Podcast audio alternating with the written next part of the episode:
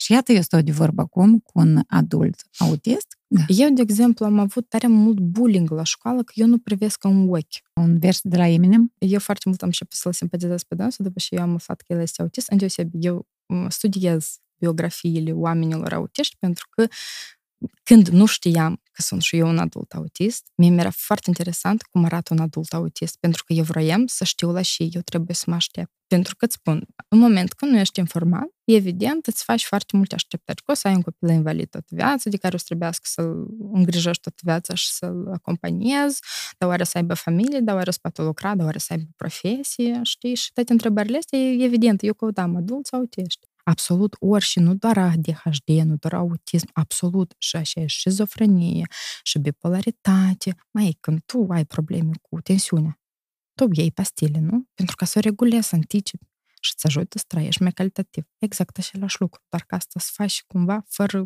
adaosuri medicamentoase, asta să faci cu lucru, cu informații. Informația, în cazul dat, e da. medicamentul nostru. Partener general OTP Bank. Ok. Mersi frumos, Nicu. Îți place că noi rămânem singuri? Da, e fain. Vezi? Știi când stă câte un cameraman în spate la cameră? Uh-huh. Îți dă un cordare, știi? Da, așa e mai intim. Nu-i nimeni aici. Da, e fain. Noi am rămas în două. Svetlana, Svetlana Sarmaniuc la Titania Podcast. O femeie pe care o urmăresc de foarte mult timp deja și ești una dintre oamenii care au distribuit proiectul și linkurile de la podcast încă de la început, când aveam câteva sute de vizualizări sau maxim câteva mii la începuturi, la începuturi. Și asta pe mine așa de mult m-a ajutat, pentru că voi, cele care aveți comunități mari pe Instagram, uh, faceți o treabă extraordinară dacă promovați chestii care vă vă plac. Și eu niciodată n-am uh, cerut, hai, voi singuri ați făcut asta și voi m-ați ajutat, inclusiv tu. Mersi și mersi că ai venit la podcast. Mulțumesc că m-ai invitat și ai avut încredere să mă aduci aici. Știi, ne-a plăcut din start. Ne-a plăcut foarte mult proiectul tău și cumva, nu știu, să văzut un potențial din start și era păcat să nu susțin. Mersi. Dă-te mai aproape de microfon sau okay. tragi ți mai spre tine. Uh-huh. E ca așa, minunat. Mm-hmm. Ca, să, ca să te aud mai bine. Să aude mai bine acum? Da. Eu acum... pot vorbi și mai tare dacă trebuie. Pot vorbi, da, dă drumul la voce, că e frumoasă. Mulțumesc. Opri... Tu locuiești în Italia deja de câțiva ani buni? Da, șapte. Șapte, șapte ani? Da. De e... ce anume în Italia ai decis să pleci? N-am decis, așa s-a întâmplat. Tu te-ai căsătorit acolo actual? sau da. aici? Nu, acolo. Tu te-ai dus singuric acolo sau cu iubitul nu. tău? Eu am plecat în vacanță la actualul meu soț, atunci era iubit, mm. am plecat să văd Italia, știi? M-a chemat în ospiței. Și așa, așa am rămas în ospiței. De șase ani de zile. da, acolo deja... Eu mă sunt acasă acolo, știi? Eu mă sunt foarte bine în Italia. Mm. Îmi place, pur și simplu, știi? E ca nie îmi place să vorbesc prostie, știi? E ca e, o, o, o vorbăraie de asta, și faci cum la tine? Da, tot normal? Da, unde sunt copiii, știi? Dar că e italiană tot chestia asta. Și e ca tot asta, cu foarte mult zâmbet, cu acolo să fii ziua mai frumoasă și este atretantă, știi? De trei ori mai mult îți doresc, știi? Că zic, zic o zi bună și îmi spune atretantă și asta spune așa cu un suflet. Eu nu... Trei ori mai mult, Da, da, da. Și, și nie așa de tare îmi place asta. Eu așa mă încarc. Pentru că eu nu știu de ce moldovenii nu știu să așa de triști. E că la italieni este chestia asta, că uh, lăsăm tot acasă și în lume noi, oamenii nu sunt responsabili de problemele tale. Și cazi genoveț. Eu, depresia am avut șase ani de zile și nu știam și ne de dar uh, tot eu eram de vină, pentru că eu, eu ceva am făcut, nu cum trebuie. Nu ne-a făcut nimeni nică. Eu ceva am făcut, nu cum, am trăit nu cum trebuie, nu cum mie îmi place cum eu m-aș simți bine, da? Și noi avem chestia asta, din păcate. Nu știu, iată, frustrările astea crescute de meditație, știi? Te-au învățat să ci pe rușine. Te-au învățat să, nu știu, tu te-ai născut liber și trebuie să și liber. Dar tu trăiești cu frustrări, pentru că ți-a fost indus de mititic. De mititic, e că am învățat la școală, să fiu frustrată, nu știu, să fiu nemulțumită de mine. Tu cumva ai stabilit că, sau ai diagnosticat a, copilul tău a fost diagnosticat cu autism? Când copilul meu avea un an și 8 luni, s-a început un retard. La copiii de obicei cu autism, nu la toți, dar uite, în cazul nostru și la foarte mulți copii, uh, ei se dezvoltă până la o anumită vârstă destul de tipic. E, sunt momente, dar uh, nu poți să le observi, nefiind profesionist și neștiind și asta autism. Dar la un an și opt luni și început un retard. Copilul a început să nu mai vorbească, să nu se mai facă înțeles, a început să fie foarte nervos, foarte irritant. Eu pur și simplu nu știam ce să fac copilul meu. Și uh, uh, iată, de la un an și opt luni am început să merg la pediatru, evident, unii poți să întrebi. Întâi la pediatru te duci, ceva nu da. tu, vreau frumos, dați-mi să merg la un neurolog. Pentru că copilul e foarte nervos, logic, te gândești, neurolog. Eu nu știam atunci de neuropsihiatru și tot așa mai departe. Eu am aflat de multe chestii în proces. Și uh, am mers de foarte multe ori, dar în Italia există așa un protocol în baza căruia copiii până la 3 ani nu se diagnostică foarte rar se diagnostică. Când este deja al doilea copil în familie sau uh, sunt precedente în familie, adică e destul de greu. Sau copilul este foarte evident, adică pentru că foarte mulți copii pot să aibă pur și simplu întârziere în dezvoltare și ei cumva se tem. Și uh, până la trei ani n-am putut să ajung la neuropsihiatru să facem o diagnosticare. Dar până la trei ani eu m-am documentat. Și într-o zi, pur și simplu, în prima zi când Katia a început să vorbească, de Ecaterina Mititel, a început să vorbească uh, pe Instagram despre băiețelul ei și ea în prima zi a arătat semnele autismului. Ele 10 până la 2 ani, 2-3 ani. Și eu pur și simplu am văzut copilul meu în momentul ăla. Eu pur și simplu am văzut tot copilul meu, adică toate semnele, toate momente, absolut tot, pur și simplu copilul ei, știi? Și eu momental i-am scris și eu am avut o perioadă foarte grea. De acceptare, de înțelegere că asta... Da, știi, și știi, nu e momentul de acceptare, e momentul ăsta că e un lucru pe care eu nu-l cunosc. E ceva nou. Nimeni a spus că copilul tău posibil are autism. Eu am înțeles că copilul meu are autism. Nimeni nu ne-a spus. Eu asta singur am înțeles. Și tu nu știi și asta. Și primul lucru ce faci, generația noastră, bate în Google, în YouTube. Și eu am văzut în, ne-au apărut niște videouri cu copii uh, uh, autiști, dar probabil mai aveau și ceva probleme locomotorice. Mai aveau ceva diagnoze la pachet. Și eu, pur și simplu, în momentul acela, mi-am închipuit copilul meu degrabă să înceapă să pierdă abilitățile de mișcare, că copilul meu o să degradeze total, că o să am un legum în casă, adică eu cum să ne închipui copilul meu să aibă așa viață, adică cum eu asta să gestionez. Eu nu știam elementar unde să merg. Și uite, în, în perioada aia eu am avut curajul și am scris Catei și foarte mult m-a ajutat, pentru că pe mine, în primul rând, m-a ghidat, în al doilea rând, a arătat un exemplu pozitiv de cum lucrurile, de fapt, decurg și dacă acolo este muncă, este conștientizare, este documentare, pentru că informația foarte mult contează în orice, nu doar în, într-o diagnoză, într-o, da.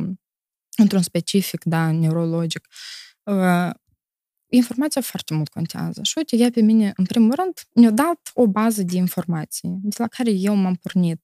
Mi-a spus și terapie, plus minus, aș putea să fac eu, pentru că eu am povestit, am arătat videouri, cum se comportă copilul meu și ea, din propria experiență, m-a ajutat să ajung la un specialist. Eu am fost, am început, când am primit diagnoza, noi deja făceam cred că jumătate de ani de terapie. Și asta tot datorită ei. Eu eram bludnică, eu nu eram, în, eram într-o perioadă de acceptare, ei destul de complicată. Dar datorită la cei că am avut un suport, eu pur și simplu m-am încredințat și am făcut și ne spus ei. Și n-am pierdut jumătatea asta de an. Pentru că eu am acceptat, cred că în vreo două luni, dar două luni este eu putem să le pierd și să mă jălesc și să intru nu știu și, dar între acestea două luni s-a văzut și un, un mic progres. Și mm-hmm. am înțeles că mai este, este... Poate de lucrat. Da, este o cale bună, da? Plus, o urmăream pe Katia, vorbeam cu dânsa foarte mult în privat și uh, eu am văzut o perspectivă pozitivă. Asta cumva mă motiva și pe mine să vorbesc deschis despre ce că eu am un copil cu autism și asta nu e strașnic. De fapt, absolut deloc nu e strașnic. Eu sunt foarte recunoscătoare pentru copilul ăsta. Pentru că el, pe mine, m-a educat atât de frumos datorită lui eu am progresat foarte mult, pentru că eu m-am apucat să citesc. Eu m-am apucat să citesc informații foarte multe. Și când crești un copil, ca să vezi că îți trebuie și biologie să cunoști, și leagă de fizică, și leagă de chimie, și leagă de farmaceutică, și leagă de anatomie, de tot ce ele îți trebuie. Și eu tot asta am început să mă documentez, să citesc. Mi-a părut un foarte mare interes față de neuropsihiatrie. Am început să mă documentez în foarte, foarte multe sfere că într-un moment dat să-mi dau seama că eu sunt autistă și că tatăl meu este autist. pentru că noi suntem între generații cum ar fi. Și am ajuns la aceeași concluzii ca și foarte mulți specialiști, dar care este o concluzie nedemonstrată că autismul de fapt e genetic. Și într-o familie în care este un copil autism, autist, numai decât o să găsească și un adult autist. Doar că nu a fost diagnosticat, a fost mereu considerat straniu, tăticul a fost mereu considerat straniu, nici de mic nu a spus că ești ca tăticul. Eram, am momente. Și uh, asta pur și simplu nu era cunoscut atunci, știi? Și într-un moment dat, pur și simplu m-am descoperit pe mine, am înțeles cum să mă gestionez și toate minusurile care eu le aveam, de exemplu, eu am și ADHD, care, din păcate, foarte des mă dezordonează și eu nu pot singură să-mi gestionez elementar timpul meu, eu nu pot să fac lucrurile elementare pentru că eu trebuie să mă structurez. Asta e un pic greu să înțeleg un om tipic. O să încerc să explic așa foarte simplu. Ce înseamnă ADHD? Da, și ce înseamnă autism, de fapt. Pentru că mulți oameni confund lucrurile și sunt foarte dezinformați. Uh, și eu o să încerc să explic foarte, foarte simplu, cu un limbaj pământesc în care okay, să înțeleagă chiar orice, orice om. Ok, haide să Hai să mai apropiem o dată microfonul și apoi de da. tine îl apropiem. Uh-huh, uh-huh. Ok, minunat. Okay. Uh, hai să închipuim o sferă. Un cerc. Cercul ah. este creierul nostru. Și să presupunem că noi avem doar patru părți, pentru că așa e mai ușor să, să, să ne închipuim, să ne imaginăm. Și fiecare, la un om tipic, fiecare parte are câte 25% da? de funcții. Ok. Dar la un copil cu autism, la un, o persoană cu autism, partea care răspunde de comunicare și de abilități sociale, ea nu are 25, ea are doar 10 sau doar 5 sau doar 20, 23, pentru că spectrul e foarte diferit. Absolut toți copiii cu autism sunt foarte diferiți. Absolut diversi, sunt verbali, non-verbali, independență de cum se ocupă, adică ei sunt toți foarte, foarte diferiți. Și iată, este, de exemplu, 15%, ele nu lipsesc de tot. Ele merg în alte părți. Și de obicei, copiii cu autism sunt foarte buni specialiști uh, ei sunt foarte dotați profesiei, ei sunt un pic pedanți și ei de obicei sunt, fac tare mare, uh, foarte tare stagnează la comunicare, mm-hmm. dar sunt buni cu tot un altceva. Și iată, copilul meu are hiperlexie, el este hiperlexic, eu tot sunt hiperlexic. Vedeți să-ți dau un uh, exemplu foarte bun de hiperlexic. Uh, Eminem este hiperlexic este uh, obsedat de litere, cuvinte, frază. Uh, îi place să citească și să scrie. Ok.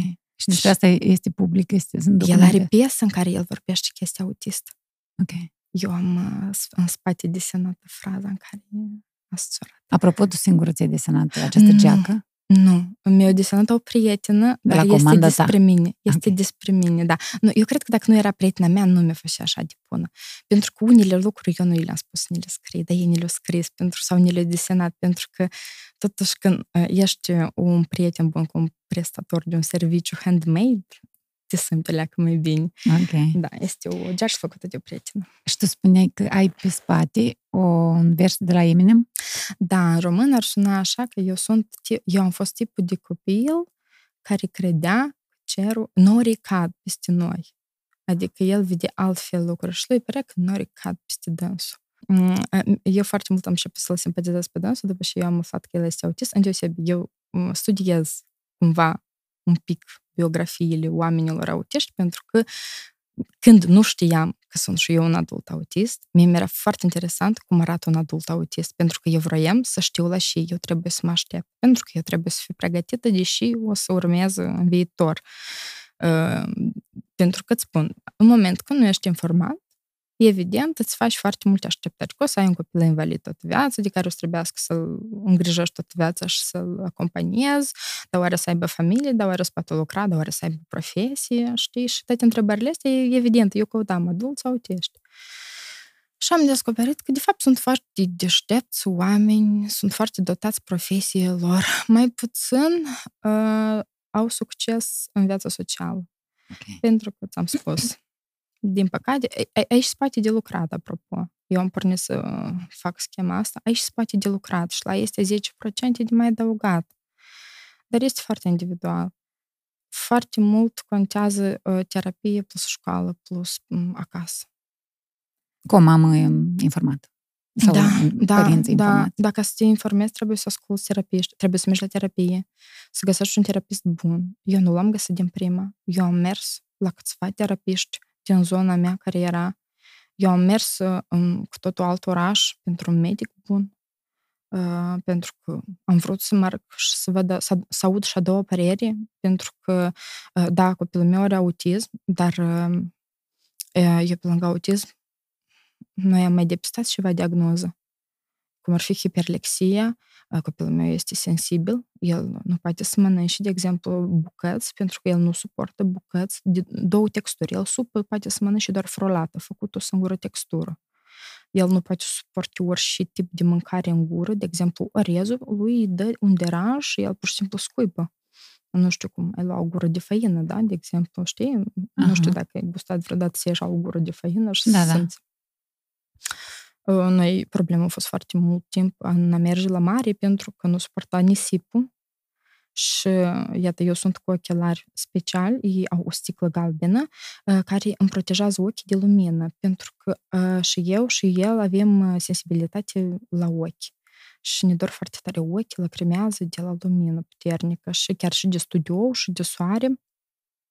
Și uh, David mai este, uh, are disprazie Asta uh, e atunci când o persoană nu poate să facă două uh, nu poate să gesticuleze două mișcări odată. Iată, de exemplu, ca să mănânci cu lingura, tu, ți-ți pare că tu faci o mișcare, dar de fapt ele sunt un complex de mișcări. Uh, ții lingura, o împli, o duci la gură, a deschis gura și duci lingura în gură. Asta e un complex de mișcări. Okay. Și copilul meu nu a putut o face până acum șase, șapte luni în urmă. El acum are? Da, Cinci ani. Nu, da, aproape șase. În septembrie o să facă șase. Dar asta a fost un lucru foarte greu, pentru că, în primul rând, greu moral pentru mine, pentru că era foarte obositor deja să hrănești un copil el, dacă vrei să mănânci, gata, trebuie să leși tot, să-l hrănești. Iată, eu acum i-am pus mâncare pe masă și copilul mănâncă. Eu încă de treabă, dar era destul de obositor. La școală era foarte incom- inconfortabil uh, pentru că el nu putea să mănânce, eu trebuie să-i duc de acasă mâncare. Acum el mănâncă mâncare pentru că noi l-am învățat cu timpul să mănânce și mâncare solidă, mâncare bucăți, el a început să mănânce pâine, tartine, pizza, diferite mâncăruri dar, la... dar în perioada asta, ce spuneau medicii? Tu ai spus că ai fost la pediatru, da? E că ei și spun. Uh, de ce copilul meu la patru ani sau cinci încă nu știe și nu poate să mănânce? Bun, tu ai depistat autism, dar uh, medicul pediatru ce spune atunci? El nu are nicio treabă cu asta. Da, dar uh, cum îți răspunde la întrebările tale până să înțelegi tu că asta e autism? Ei și spuneau. Că trebuie să mă așteptăm. Ok, când am fost prima dată pe la 2 ani, cumva o coincis cu nașterea fetei. Uh-huh. Și undeva vreo jumătate de an uh, motivau că copilul este gelos, el se simte frustrat pentru că este un membru nou în familie și îmi dădeau diferite sfaturi, să, de exemplu, să las fetița cu tata și eu să plec cu băiețelul, să-i acord mult mai mult timp, să facem diferite jocuri mai strâns, să avem timp personal noi în doi. Ok. Că poate e gelos. Deci sfaturile lui tot cumva erau un pic din psihoterapie. Da, da, nu, ei nu sunt indiferenți și ei ți-ar da și diagnoza să o faci până la trei ani, dar știi care e faza? Că uh, sunt foarte mulți părinți răutășioși uh, pentru că când îți spune copilul tău are autism, tu nu știi și asta, știi? Da. Și tu ești enervat și cum copilul nu poate să aibă ceva cu el, eu ce el e sănătos. Pentru că asta nu este o dizabilitate fizică și asta nu este nici o boală, Asta pur și simplu este o diversă structură de creier. Pur și simplu creierul ăsta lucrează altfel. El este absolut sănătos, el, el lui ajunge absolut tot și el e ok. Pur și simplu în lumea în care prioritar sunt oameni tipici, el trebuie să fie adaptat să trăiască ca și oamenii tipici.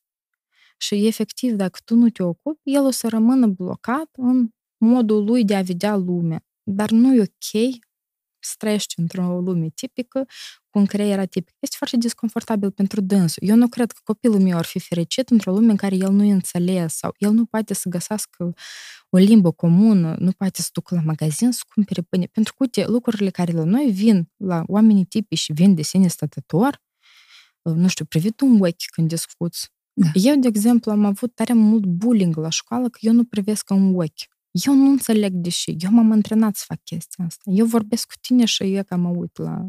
Am observat. Tu nu te uiți la mine niciodată. Nu, eu am probleme. Eu tot, uh, eu m-am Pentru antrenat. că și tu la rândul tău ești autistă, da. Adult sunt, autist, sunt adult nediagnosticat. Autist. Sunt în proces, dar la mine o leacuță că e mai diferit pentru că am, sunt un pic, acum am ieșit, dar am avut o depresie destul de bunișoară, ADHD și autism. Și un medic neuropsihiatru, ca să pună o diagnoză corectă, trebuie să vadă, astea două sunt legate, astea trei sunt legate, astea trei e doar una, sau sunt trei diferite, plus eu sunt adult, la adult e mult mai greu pentru că uh, eu m-am învățat să maschez tot. Eu m-am învățat să trăiesc cum trebuie, să copii comportamentele oamenilor tipici pentru că cumva într-un moment oarecare eu am înțeles că dacă eu mă comport cum sunt și cum vreau eu, eu o să fiu ori discriminat, ori să am un bullying, ori, nu știu, adică chiar și să mă îmbrac, eu mă îmbrăcam straniu cumva într-o perioadă și pe urmă am înțeles că, nu știu, puteau să facă glume copiii, de exemplu, știi? Deși mie îmi plăcea, eu mă simțeam așa de clasă, așa, știi, cum îmbrăcată eu, nu știu, colorat sau, nu știu, așa eu simțeam atunci, nu mi-țin minte. Deja știu că cineva mi-a spus că, a, da, da, eu ți-am minte, te îmbrăcai așa straniu, știi? În copilărie și uh, aveam momente că nu, nu priveam în ochi. Uh, eu când vorbesc, am spus și la început că retrăiesc un pic în fac griji pentru că fraza din 10 cuvinte, eu în cap o aud cumva, o formulez din 10 cuvinte, dar pot să spun să numai 5. Și eu nici nu observ că am mâncat. Nu trebuie să ai, nu trebuie să ai emoții, pentru că în cazul în care tu ai să mănânci niște cuvinte, eu o să-ți spun că le-ai mâncat, pentru că eu nu o să înțeleg mesajul. Da, Respectiv, evident. lasă emoția asta. Noi suntem aici pentru a discuta un um, subiect pe care mulți l cum ai spus tu, ori um, ascuns, ori m- nici nu l luat în seamă că e și da. tot normal cu copilul meu, știi? Nu. Eu cunosc multe cazuri în Republica Moldova în care um, nu vor să meargă la specialist, pur și simplu. Nu vor, amână, să tem tare mult de diagnoză, deși, nu știu, nu văd nică straniu într-o diagnoză. Ok, uite, hai să facem un pic cu o abatere. Eu trăiesc într-o țară în care să ai o diagnoză, e o curiozitate. Iată, eu când merg la un teren de joacă și eu spun unui alt părinte că, nu știu, el acolo vede ceva și uite, scuză copilul meu un pic, nu știu, poate s-a comportat cumva urât cu copilul lui sau necorespunzător, l-a supărat, fără ca să vrei. Eu mereu preîntâmpin, uite, copilul meu este autist și, din păcate, unele momente de, com- de comportament încă nu sunt bine stabilite. Și el spune, a, serios? Dacă nu știi nimic despre autism, o să mă întrebi dar cum se manifestă, dar ce faceți, dar cum, adică și cu zâmbetul asta, cu o notă foarte pozitivă. Foarte mulți cunosc și asta autism, pentru că oamenii nu suntem să meargă să diagnostice copiii, oamenii nu suntem să vorbească despre asta, pentru că trăim într-o societate în care copiii diferiți au absolut toate drepturile și toate condițiile create de asistență socială ca ei să poată integra în școală, în grădiniță. Copilul meu merge la școală, are asistent special, care merge dimineața pe seara cu dânsul la școală, îl ajută în tot, inclusiv face și terapii cu dânsul la școală. Eu știu că asta în Moldova, din păcate, nu dar asta este posibil. Pentru ca să fie posibil, despre asta trebuie de vorbit. Absolut. Asta okay. trebuie să fie în, vă- în văzut tuturor. Tot și să vede, tot este cumva stabilit, da, sistemat dar părinții ascund, pentru că nu știu de ce s-a luat. Știi, eu cred că vin din Uniunea Sovietică, că dacă erai, nu erai apt de lucru, nu erai bun pentru societate, știi? Și părinții își ascundeau copiii cu dizabilități pentru că cumva aveau niște norme de îndeplinit, știi, pentru ca să-și hrănească familiile. Și eu cred că vine de acolo toate frustrările astea. Că dacă tu nu ești apt de lucru, da, și de regulă foarte multe dizabilități nu ne permit să muncim, dar nu este o barieră.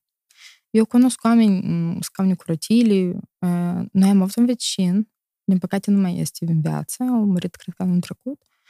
El putea doar cu un deget și ochii se miște. El, eu nu știu cum se numește, e un, para, un tip de paralici, eu nu știu de el așa s-a născut, dar uite, el cu un deget și cu ochii, el era foarte bucat, pentru că el era foarte capabil, pentru că corpul nu lucra, dar creierul lucrează. Și eu, eu nu știu în ce sferă el lucra, dar eu știu că el era foarte bogat și era un foarte respectat la noi în oraș. În Italia? Da, da, în Italia, în Italia. El, din păcate, nu mai este și când el a murit, s-a scris pe Facebook și erau sute de comentarii în care oamenii spuneau că e un om atât de extraordinar, un exemplu pentru societatea noastră. Asta așa e, nu știu, e fain că am avut posibilitatea să-l cunoaștem și să vedem că e posibil. Adică, nu știu, o dizabilitate nu se tratează negativ. Și des să fac o comparație cu, dacă spun la un moldovean, că copilul meu este autism, o să spun, Doamne ferește. Doamne ferește Așa îmi pare, îmi pare rău. Eu sunt foarte jălită de comunitatea mea din Moldova, să știi. Și pe mine asta mă ofensează uneori.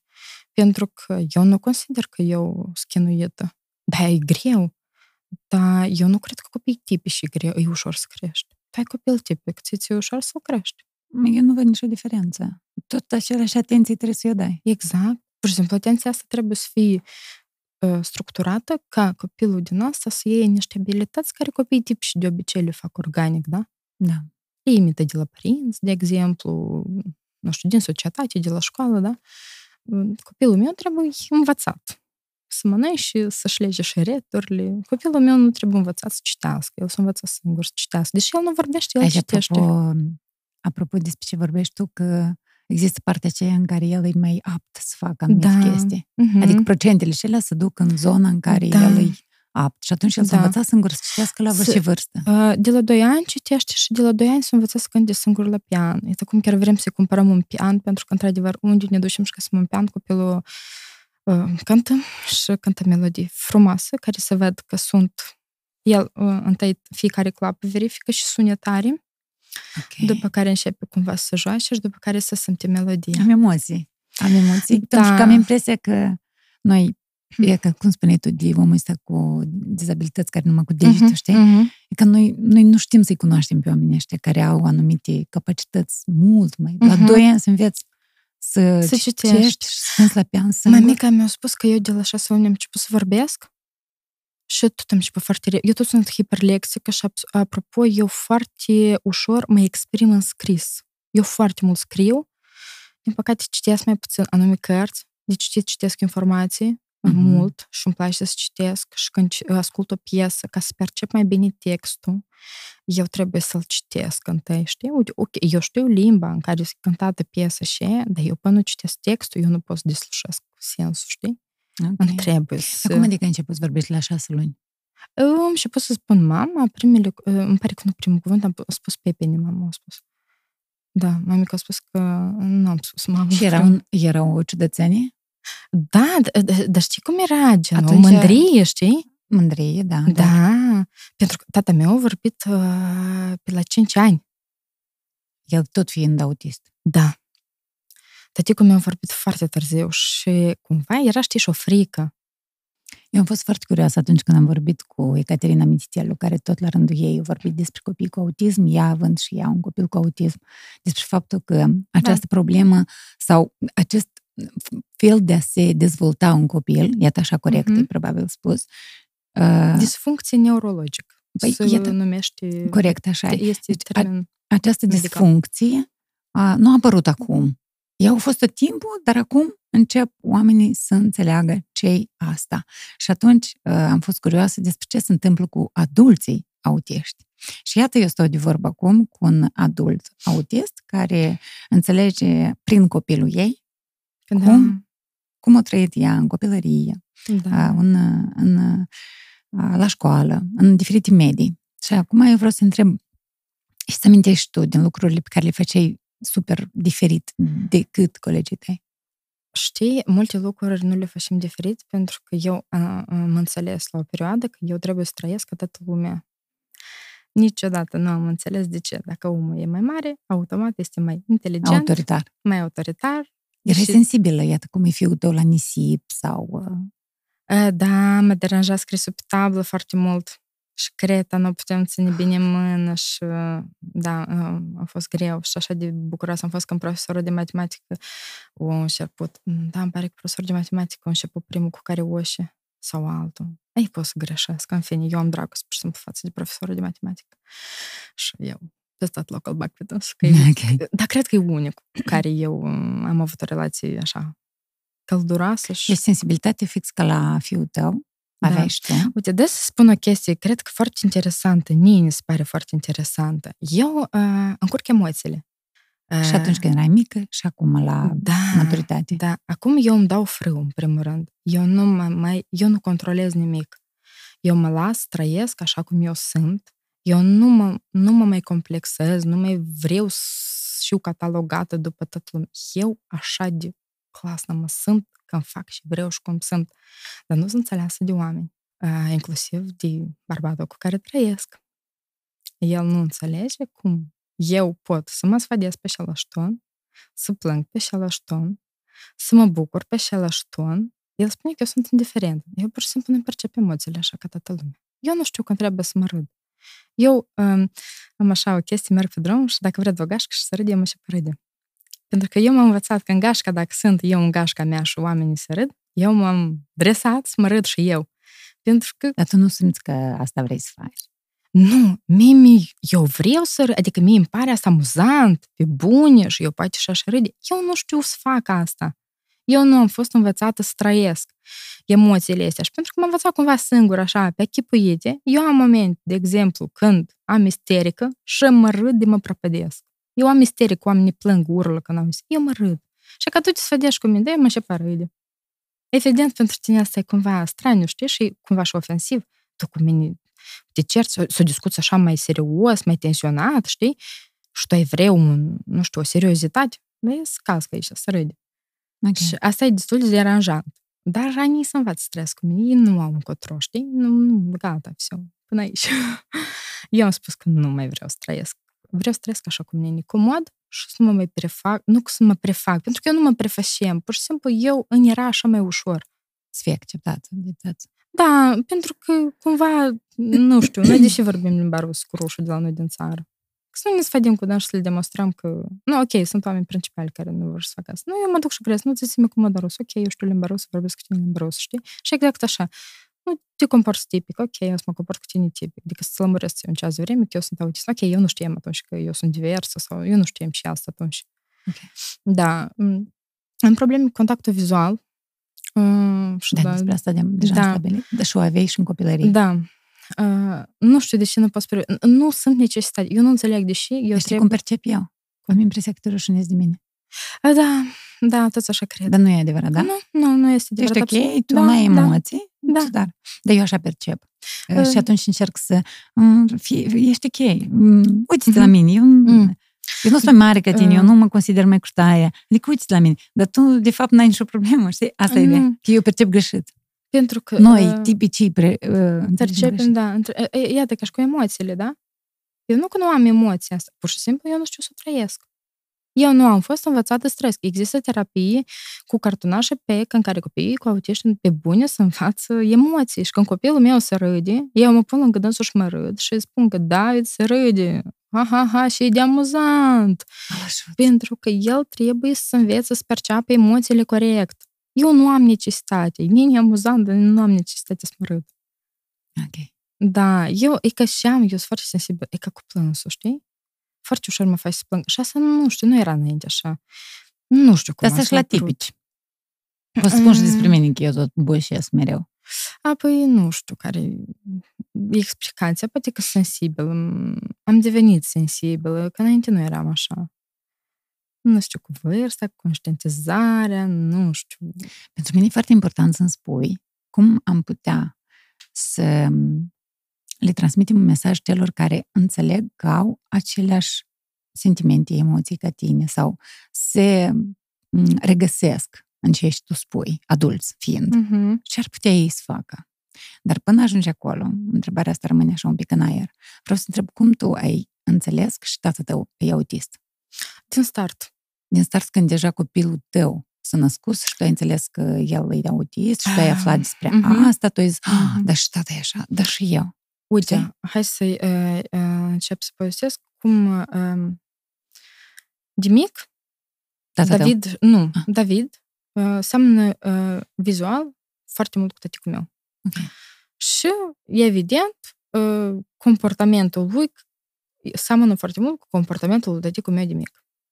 Și mamica mea știe cum era tăticul, ea avea diferite istorioare de la surori, f- fratele lui tăticul, de la bunica care Da, da, da. mamica a prins-o în viață. Și de foarte multe momente, ea că spunea că David face așa, că David merge în dește, că David nu vorbește, ei, tăticul tu tot n-a vorbit până nu știu la ce vârstă, știi? Uh, Tăticul tot așa n-a făcut, tot așa n-a Și făcut. felește liniștește. Da, Ia uite, da, mai avem de ăștia da. în familie. Și niciodată nu am putut înțelege pe tăticul cum poate el să trăiască singur. Să nu vrei să comunici și cu oameni. Mereu era considerat foarte straniu, știi? Pentru că el, el n-avea nevoie de oameni. El, lui era greu cu oameni să comunici și să vorbească. Noi ne sunam cu dânsul, noi vorbeam foarte sec, la subiect, e tot bine la voi, sănătoși. Dacă încercam eu cumva să dis- mă descifrez o leacă, să-l așa, să mai întreb ceva, detalii, momente, el nu considera necesar să vorbească cu noi asta. Ok. Important că să știi că e tot bine. Și eu de aici deduc că lui era foarte greu să duc un dialog, să vorbească. Deși tatăl meu a fost foarte inteligent. El par- participa la olimpiade. El până în clasa 12 am făcut lecțiile cu dânsul. La telefon eu făceam ecuații la matematică cu dânsul. Era foarte bun în matematică, în fizică. Și făceam cu dânsul lecții, adică el era foarte capabil și foarte deștept, dar era foarte greu să comunici cu oamenii. Foarte, foarte greu. Din perspectiva asta era foarte greu să lucreze. Uh, Tăticul meu era foarte greu să găsească de muncă, foarte des, pentru că lui era greu să comunici cu oamenii. Era greu să lucreze cu oamenii. Singur, da, poftim. Crezi că prinde bullying la adresa lui? De la soție chiar. Uneori. Că Ah. și mai stai o leacă cu nănașul de vorbă și nu vorbești nimic. Că Um, super pe, pe noi, că trebuie să vorbești cu nănașul, să le iei în seamă. Știi la ce mă refer, nu? Da. Uh, uh, nu știu dacă într-așa momente, dar uh, da, mamica spune că multe momente acum le înțelege, deși el avea un comportament. Uh, cred că, nu știu, cine a citit la mine pe Instagram, știe că părinții mei s-au divorțat de la violență în familie, pentru că tatăl meu nu știa să vorbească și el știe ca o regulă imprimată de societate și de proprii lui părinți, că dacă ceva ne to, o să palești. Ok. Mm, El, asta era modalitatea lui de a comunica. Acum înțelegem asta. Atunci se percepea ca violență domestică. El pur și simplu nu știa altfel cum. Și el a învățat asta în timp și el mereu a spus că el, el, lui era, îi pare rău ca să o făcut. El a conștientizat, el a analizat foarte mult și lui a luat foarte mulți ani ca să înțeleagă că el a fost greșit. El percepe... Uite, uh, mie mi-a spus... uh, Eu acum discut foarte mult cu fratele lui tăticu și el mi-a spus că uh, el crede că mama lor și va înțelege. Pentru că, uite, când tăticul meu făcea un comportament dubios, straniu, avea un, nu știu, putea să ducă de acasă pe foarte mult timp și să nu spună. Și să ducă, nu știu, avea el locurile lui în care el stătea, să simțea el, cred că safe și ok acolo. Ok. Când venea acasă, bunica nu spunea niciodată niciun cuvânt. Dacă făceau lucruri similare și la alți copii, puteau să primească bătaie. Să fie pedepsiți într-o oarecare modalitate, da? Nu mai Dacă știu. dânsul nu îl pedepsa. Nu. Pentru că, Probabil înțelege ceva. da, nu știu eu și anume, dar cred că înțelege eu că e ceva acolo. Altfel. Nu știu, n-am avut ocazia să vorbesc cu bunica, pentru că nu mai este în viață de când eu eram mică. Aveam eu vreo șapte ani, evident, că nu am avut posibilitate. Cunosc multe chestii de la... Iată cum am fost în sat și surorile tătic au spus că, uite, că e fix. Uite la dansul, că e fix. Și îmi dau seama că, uite, de aici vin semătur- a- asemănăturile. Plus vizual seamănă foarte, foarte mult. E- Da, și la comportament, la mers, la tot. Tata tău uh, a plecat din viață anul trecut. Da. Tu ai venit acum ca să faci o masă de pomenire Azi. de un an. Azi e un- exact un an. Dar tu ai început să afli chestii despre autism acum patru ani. Sau Uh, acum trei jumate, trei trei ani jumate. Respectiv, tu deja, el era în viață când tu aveai niște informații. Da. Ai apucat să vorbești cu el despre asta? Mm, În vreun da, el singur de întrebare. Eu cred că el a înțeles. Dar tu îi spuneai că iată ce se întâmplă cu fiul Da, tău, cum el da, se comportă, da, așa, da. și iată, eu cred că ceva... Adică tu Eu tu ai nu, deschis nu i-am subiectul. spus. Nu, mm-mm. Mm-mm. Nu i-am spus. Mm. Eu totdeauna am crezut că el nu este mai vedea. Și eu... Um, noi cu o săptămână înainte ca el să nu mai fie, am stabilit că totuși el vine în coaș. Adică vine în Italia. Deși eu nu prea credeam, pentru că el de mai multe ori a spus că gata, eu mă mut la voi, pentru că nu, eu am avut nevoie de dânsul. Pentru că mama a fost mai mult prezentă în viața noastră ca el, dar eu am avut nevoie de tată. Nu știu, deși eu am avut nevoie de ea. Și spuneam că, uite, hai măcar acum să recuperăm leacă. Zic, sunt copii, zic, am nevoie de ajutor uneori, zic, aș fi fericită să vin. Și el tot vroia. Era, el tot vroia să vină.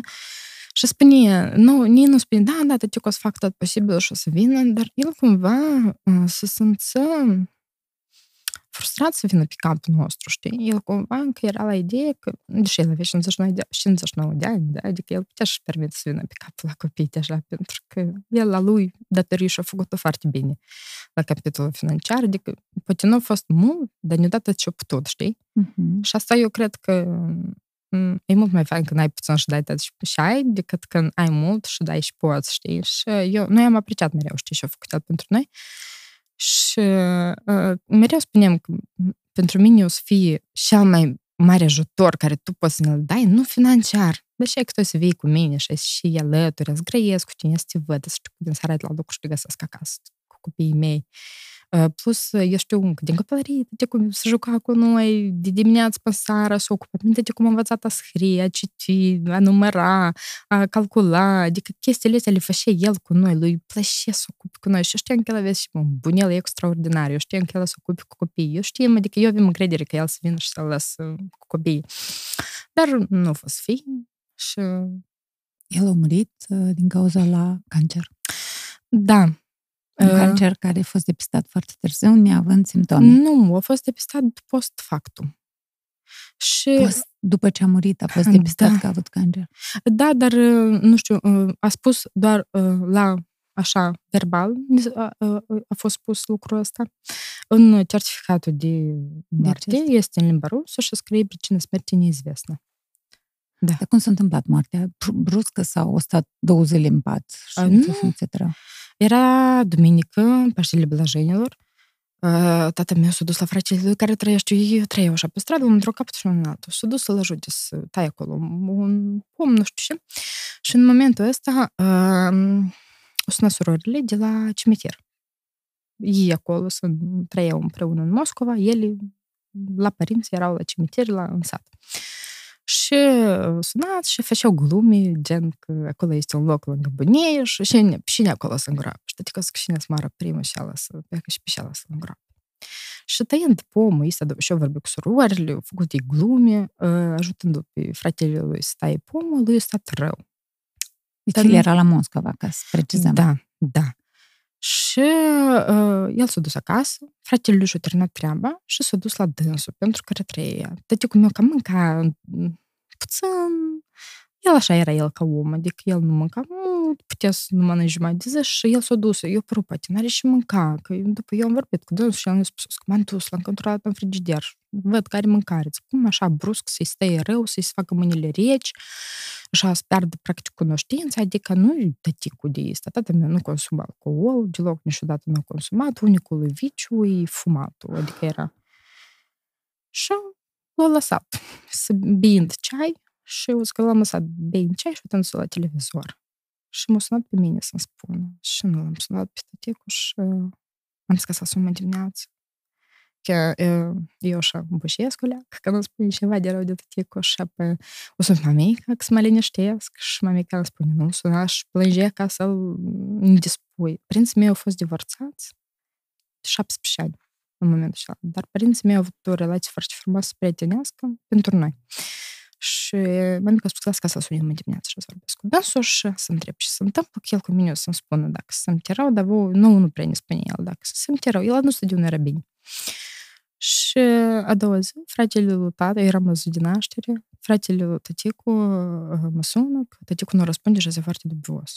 Și eu a lăsat lucruri și s-a pornit spre tăticu și eu în timpul ăsta încă făceam glume, știi ce, ai, zic, precis tăticu, dar tăticu mi-a spus că câteodată cărți cu băieți acolo. Și zic, prece și cata seara în cărți până la ca din noapte și azi darmi. Zic, și noi facem grijă aici pentru dâns. Așa, cumva, foarte da. în glumă.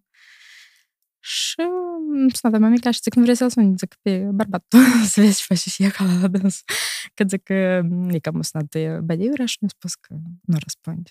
Și m-am mica tot așa, zic, trebuie să doarmă, cred că doarme. Nu știu, era foarte, nu știu, nici în cap așa ceva. Niciodată nu ne-am gândit. Și l-a găsit uh, mort în casă. Da, cu ceai în mână. Cum se uita la televizor, în poziție, așa, într-un, într-un pat, într-un divan. Se uita la televizor și avea ceai și biscuiți. Și așa, cum l-a lăsat, așa l-a găsit. Presupun că au murit la foarte puțin de, după ce pleca fratele lui de la dânsul. Voi l-ați adus acasă? Da. Și acum tu ai fost la cimitir? Da. Condoleanțele mele. Știu că asta e rană care nu prea cicatrizează ușor. Cicatrizează, nu, deloc. Și în fiecare zi conștientizez că încă o zi nu mai e și e încă și mai greu. Eu nu știu, oamenii care spun că timpul vine că e mint, cred eu, sau poate e altfel trec. Mm-mm. Cred că nu știu. Nu știu. Sau poate nici nu ne-a trecut. Nu știu dacă...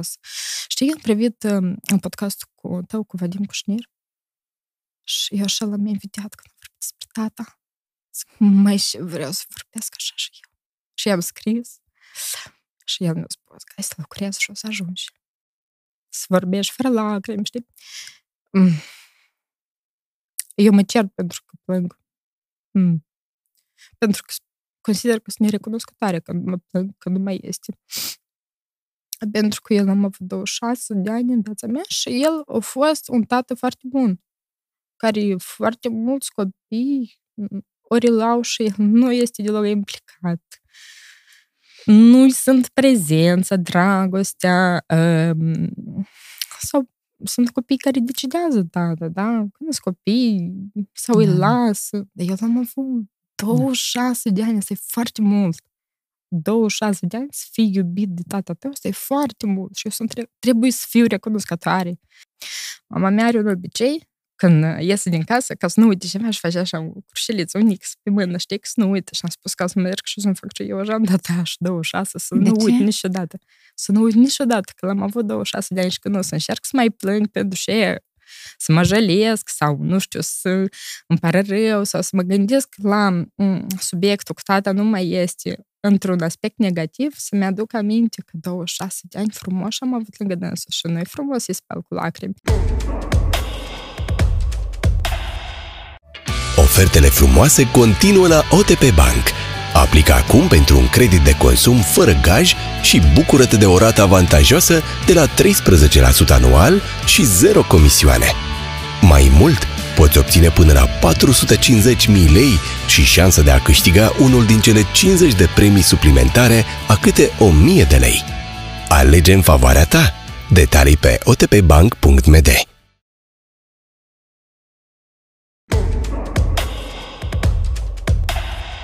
Hai să întoarcem un pic la întrebarea pe care eu am, um, am pornit să o discutăm un pic mai devreme, referitor la niște adulți care ne privesc acum pe noi și se regăsesc în ce ai și povestit tu, mm-hmm. referitor la un adult autist, un adult mm-hmm. care, adică simptomele Hai de să spunem în dacă... primul rând câteva semne, da?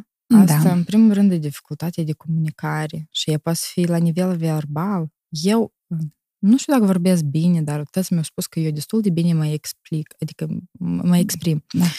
Uh, și asta, de fapt, cumva e un plus al meu, pentru că, de fapt, persoanele autiste au un pic de probleme la exprimare. Mm-hmm. Și, evident, comunicarea este destul de reticentă, este destul de strict necesară. La comunicare sunt foarte multe probleme. La autonomie, mm-hmm. adică poate să fie foarte greu, nu știu, la 15 ani să lege șoreturile. Dar asta nu la toți. Adică da. asta poate să fie și la un om tipic, dacă să coincid câțiva câteva aspecte, da? Mm-hmm. Contactul vizual, dificultatea contactului vizual, problemele sensoriale, uh, Stereotipizarea, îmi pare că în limba română să fie corect, dacă nu e corect, îmi pare rău, scrieți în comentarii. faci lucrurile stereotipic. În dulap aranjezi mereu în același tip lucrurile în dulap, de exemplu, da? Ai, nu știu, lucrurile, un și în mașină, da, da, da. hainele în același lucru. Sunt destul de pedanți. Așa. If, dacă if. îți place ceva, uiți și cum te cheamă și dacă mănânci și dacă n-ai mâncat, dacă ți îți place ceva să faci, nu știu, să cânti slăpean, de exemplu, da? Nu știu, să scrii, poate să calculezi ecuații la matematică. Ap, tu gata, te-ai pierdut. Nu ai nimic în viața ta mai mult, mai important ca asta. Poți să uiți cât e ora să mănânci, asta eu am, eu nu știu, probabil, pentru eu un pic să facem o remarcă, că sunt proces de studiu. Okay. Când o să fiu mult mai dotată, posibil o să pot spun mult mai multe lucruri. Dar contactul vizual și foarte important să ne aducem aminte de noi în copilărie. Asta e mersul în degete, lipsa indicatului, lipsa contactului vizual, autostimulare. Eu am autostimulare, de exemplu, și acum am autostimulare foarte multă. Adică? Asta, de obicei, este un proces fizic care ți aduce o plăcere. Da? Nu știu, cineva se joacă cu deștile, cineva flutură de mâini, cineva pucnește deștile, că eu pucnesc deștile. De exemplu, okay. da? Foarte des. Asta este o autostimulare. Cineva se joacă în păr, da? De exemplu, sunt chestii care, nu știu, uneori sunt iritante de obicei, da? Pucnești picioarele, dai din picior. Eu, de exemplu, foarte des ca să mă pot concentra să fac ceva. Iată, eu acum spun, eu mă, uh, uh, spatele meu, cumva, da, adică în uh, background, la mine în cap, stă peretele tău. Adică atenția mea este focusată pe peretele tău. Asta Dar, e autostimularea? A mea. Acum, ea este tu diversă. Te, tu îți găsești un punct în care te... Da. Eu trebuie să fac două lucruri odată. Unul de fondal și unul principal pentru ca cel principal să iasă bine și eu să mă pot concentra, ne întrebă și așa de fundal, pentru că atenția mea intră atât de multă că ea trebuie divizată în două. Okay. Asta e cumva și legat de hiperactivitate, de ADHD. Uh, pentru că eu am și lipsa structurii, da? Adică eu nu mă pot organiza. Eu sunt super dezorganizată. E ca eu mă trimis la magazin, eu dacă nu am listă, eu o să cumpăr orice în afară de ce trebuie. Și când o ies din magazin, eu nu știu ce am cumpărat și câți bani am cheltuit. Eu, dacă am de făcut, nu știu, 10 lucruri de dimineață, dacă nu mi le-am scris, eu am planer special, el nu e destul de popular între grupurile persoanelor cu ADHD, dacă nu ne-am scris și nu ne-am structurat ziua, ziua mea e pierdută. Elementar, ca să fac curat în casă, niște lucruri banale, eu trebuie să-mi scriu spăl vesela, șterg vesela, pun vesela la loc. Că dacă nu ce? Nu fac. Nu faci și un haos în cap? Da, și îmi lupi în casă și nu știu ce să fac, pentru că eu nu, nu am structură. Eu okay. trebuie, eu m-am învățat să ghidez chestia asta, adică în timp, când am aflat că sunt așa. Eu m-am învățat să structurez lucrurile astea. Și iată, mesajul meu cel mai important e că nu trebuie să te temi, dar trebuie din contra să ai foarte, foarte mult curiozitate.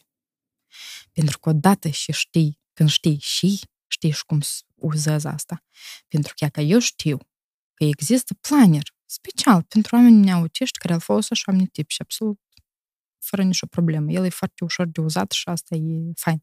Și există premiu. Bifa, asta e premiul meu. Că am pus bifa. Că am făcut. Pentru că eu tot fac asta. Eu am Numai că eu nu prin aplicații, dar scriu cu mâna și îmi place la nebunie când tai cu tocul. Că am făcut. Că am făcut și cât mai multe lucruri am făcut, cu atât mai mult, uh, știi, dopamină, uh-huh. zici că hăpănesc. Ia ca în ABA, asta uh, stai să spun în limba română, în fine, când copilul face în ABA este un, un tip de uh, terapie comportamentală, anume care ajută copilul să se comporte comune și mai calitativ. Și când copilul face, Ecaterina, apropo, după interviu, după podcast cu tine, ea a devenit specialist, ea a fost și învățat, ea a avut... Pentru care felicităm. Da, ea a avut un proces foarte lung și uh, oamenii nu știu, dar ea înainte de asta un an de zile a învățat limba ebraică da. ca să poată să facă acest curs, adică asta e un, lung, un drum foarte lung și atât de tare să vrei să ajuți copilul. Eu cred că, nu știu, asta e fain. E pentru mine mereu rămâne un exemplu și o, o sursă de informație foarte bună. Și uite, m-am abătut. Eu te-am abătut. Despre un adult care are ADHD, uh-huh. care, căruia îi trebuie o aplicație sau uh, să scrie pe foaie. Nu Despre asta, tu, la, tu aici te-ai oprit, aici te-am întrerupt. Uite, nu mereu e nevoie de o aplicație, e nevoie de o structură. Okay. Fiecare o face diferit. Eu, mă, eu am avut foarte mult timp când am lucrat de mână, de scris. Eu nu mereu aveam la îndemână și scriem pe diferite locuri. Acum eu mă învăț foarte mult să lucrez cu telefonul, pentru că eu telefonul la mereu la mine. Asta unu. Doi, acolo e tot, știi? Eu nu pot să pierd informația de acolo. Dacă eu nu structurez corect, eu pot să o folosesc bine. În folosul meu. Eu m-am învățat să mă structurez. Eu de cu sară îmi scriu tot ce am de făcut mâine și eu știu că eu mâine fac tot. Eu mâine o să fiu punctuală. Eu nicăieri n-a să întârzi. Eu nu o să fiu agitată pentru că eu nu știu dacă reușesc. Eu o să mă uit la transport de cu sară. Eu o să știu că eu am transport aici. Eu am 5 minute să beau o cafea, pot să într să beau aici. Mm-hmm. Am deci vizita asta. itinerarul de la început. Ca da. să nu suferi și să nu ai haos în cap. Da, pentru că dacă o să mă pornesc fără, eu posibil că o să reușesc să fac o parte din lucruri, poate chiar toate, dar eu seara o să vin cu așa în capul meu o să facă și eu o să fiu epuizată moral, super agitată, nervoasă. Eu o să, nu o să primesc deloc plăcere de la ziua și Deloc, absolut. Pentru mine e ziua și și e coșmar. Pentru că eu bludnică, eu nu știu ce să fac, înțelegi? Și eu trebuie pe loc să abrazesc. Dar asta nu mereu reușește. Și eu m-am învățat să ghidez asta. Și uite, e important să cunoști și e cu tine. Absolut orice, nu doar ADHD, nu doar autism, absolut și așa e șizofrenie și bipolaritate, absolut ori și trebuie să cunoști. Mai când tu ai probleme cu tensiunea, tu iei pastile, nu? Pentru ca să o regulezi, să anticipi că ai diabet zaharat. Tu știi că dacă mănânci asta, aha, trebuie să introduc atâta insulină. Tu asta gesticulezi, nu? Și îți ajută să trăiești mai calitativ. Exact același lucru, dar ca asta să faci cumva fără adausuri medicamentoase, asta să faci cu lucru, cu informații. Informația, în cazul dat, e da. medicamentul nostru. Uite, eu tot mă regăsesc în haos pe care l-am Primul de multe ori. E ca și nu-ți place la tine. Nu-mi place asta, asta, asta. Citești informații, evident, informația nevoie. Mergi la un specialist chiar. Mergi la un specialist, mergi la un specialist, nu e rău foarte de... Eu acum nu mai fac față singur. Eu merg la specialist. Eu am început să merg la specialist. Eu merg la psihiatru. Eu nu mă rușinez de asta. Eu am nevoie de psihiatru pentru că informația care eu am acumulat-o este limitată. Gata, eu nu știu unde să mă mai duc. Mi întreabă la chedare, pentru că eu cu copilul meu foarte des am blocaje de astea. Și eu am specialiști la care eu pot să zic, păi, luminați-mă leac. În primul rând, să nu fie rușine să mergem la psiholog, la psihiatru. Eu știu că o lecție Ghejelă Moldova cu capitolul ăsta, dar atâta timp cât serviciu o să fie cerut, specialiștii o să aibă motivație să aprofunzeze și ei, uh, ei o să aibă motivație să facă diferite, nu știu cum să fac, cum să spune la, adică să să se documenteze și ei și să-și ridice acolo calitățile serviciilor și să ofere și servicii necesare. De, da, da, da, da, da. Pentru că, deși nu, nu sunt specialiști, pentru că nu, nu-i solicita serviciu, știi? Și, în primul rând, nu știu, să nu iei asta ca ceva rău, ca ceva negativ. Asta nu e rău. Tu ești divers, asta nu înseamnă că tu ești rău. Diferit nu e rău. Sau dizabil. Sau, adică, Dizabil. sau cu dizabilități. Sau, adică tu da, nu să, fii dizab- dizab- să ai o dizabilitate nu este rău. Și foarte multe ori în asta este plus, doar cu simplu bif asta de dizabilitate, eu aș scoate-o. Pe mine, serios, eu aș scoate, pentru că în diagnoză scrie handicap. Îmi pare că Moldova, apropo, s-a scos asta. Nu se mai scrie handicap. Dar eu aș scoate un pic bifile astea pentru că oamenilor poate le-ar ajuta asta să uh, vorbească mai ușor. Și nu să vorbească, să trăiască mai ușor singur cu dânșă. Oamenilor le greu să trăiască singur cu dânșă. Oamenii singuri pe dânșă nu se acceptă. Și să vorbim de societate, da? Dacă tu singur pe tine nu te accepti. Și asta unul. Dar doi, cum eu să știu cum să mă comport cu tine și să formez zona ta confortabilă în prezența mea, dacă eu nu știu și, și cu tine? Tu nu ne-ai spus ce se întâmplă cu tine. Cum eu trebuie să mă comport? Spune, mai eu am asta Și nici dacă sunt și pe tine, eu spun și o să citesc acasă. Dacă tu nu ești, nu știu, nu toți oamenii pot să explici, nu toți oamenii vor să vorbească despre, nu toți oamenii sunt pregătiți să vorbească. Mine e ceva ne în regulă. Deși nu consideră să e ne în regulă, e ceva care tu nu știi cum să gestionezi. Ca să gestionezi, trebuie să știi și ne în regulă.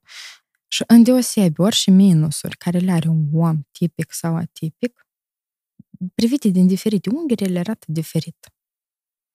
Și foarte des lucrurile care nouă nu ne plac în noi, ele pot fi transformate în ceva bun, într-un combustibil pentru noi. Noi asta nu putem să facem, pentru că noi nu avem o cultură de analiză și acceptare personală. La noi abia acum asta să începe să vină. Iată, în Italia e foarte ok ca un căruț, de exemplu, un cărușor, de să da crotile. Să meargă și să fumeze. La noi așa ceva nu există. Și cum adică? Tu ești în cărușor și tu fumezi? Și e, e că, eu știu că e foarte greu în societatea noastră să faci asta, dar asta trebuie să aibă un început. Și asta fac oamenii din diaspora. Mai eu știu mămiși, tu n-ai, ele sunt mult mai bravo ca mine, că ele au mai puțină informație și acces la servicii mai puține. Ele așa lucru fac acasă cu copiii și zic, mai vorbește despre asta, vorbește, arată că în Moldova e posibil, pentru că mie înscriu foarte des mame că nu știu ce să fac, nu avem specialiști. Zic, tu ai internet. Tu ai internet. Eu am internet. Tu ai internet. Tu grești cu mine pe internet. Google. Acolo de ce vrei este. Că nu trebuie să selectezi. Să... Da. E, e greu să uh, citești. Trebuie să citești foarte mult sursă, să analizezi comportamentul copilului tău sau a tău, să înțelegi și îți convine ție sau și rezonează cu comportamentul tău și după asta să cauți soluții la asta, știi? Pentru că tu nu poți să rezolvi problema atunci când tu nu știi numele ei. Chiar în Google, tu nu poți să cauți, de exemplu, sol, nu știu, terapii pentru copii ca autiști, scriind, nu știu, terapii pentru, nu știu, copii da, mai diferit. Sau... Da, pentru că este de țăpai, nu știu dacă în română tot așa și așa mai departe. Da, pentru că e diferit. Pentru că tu nu știi. Da, tu nu poți să tratezi, nu știu, inima cu pastile de ficat. Dau exemplele este pentru că anatomic noi cumva suntem mai ok să acceptăm, știi, că avem o, o disfuncție anatomică e mult mai normal, deși eu cred că la noi asta e cumva în cultură să te duci la medic când gata nu mai poți. Da, cu și la medicul Targa. de cap tot așa. Eu m-am învățat acolo să merg la medic regulat.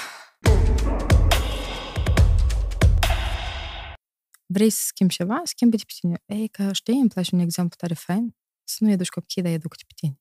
Ei, ei nu înțeleg când tu grăiești. La dânsul, vocabularul e limitat la 2-3 ani, da? Ei nu înțeleg fiecare cuvânt și înseamnă. Dar dacă tu, de exemplu, nu-i spune că nu sta în telefon sau strângi jucăriile, strânge tu jucăriile. Nu sta tu în telefon. Și el să-ți copii comportamentul tău, știi?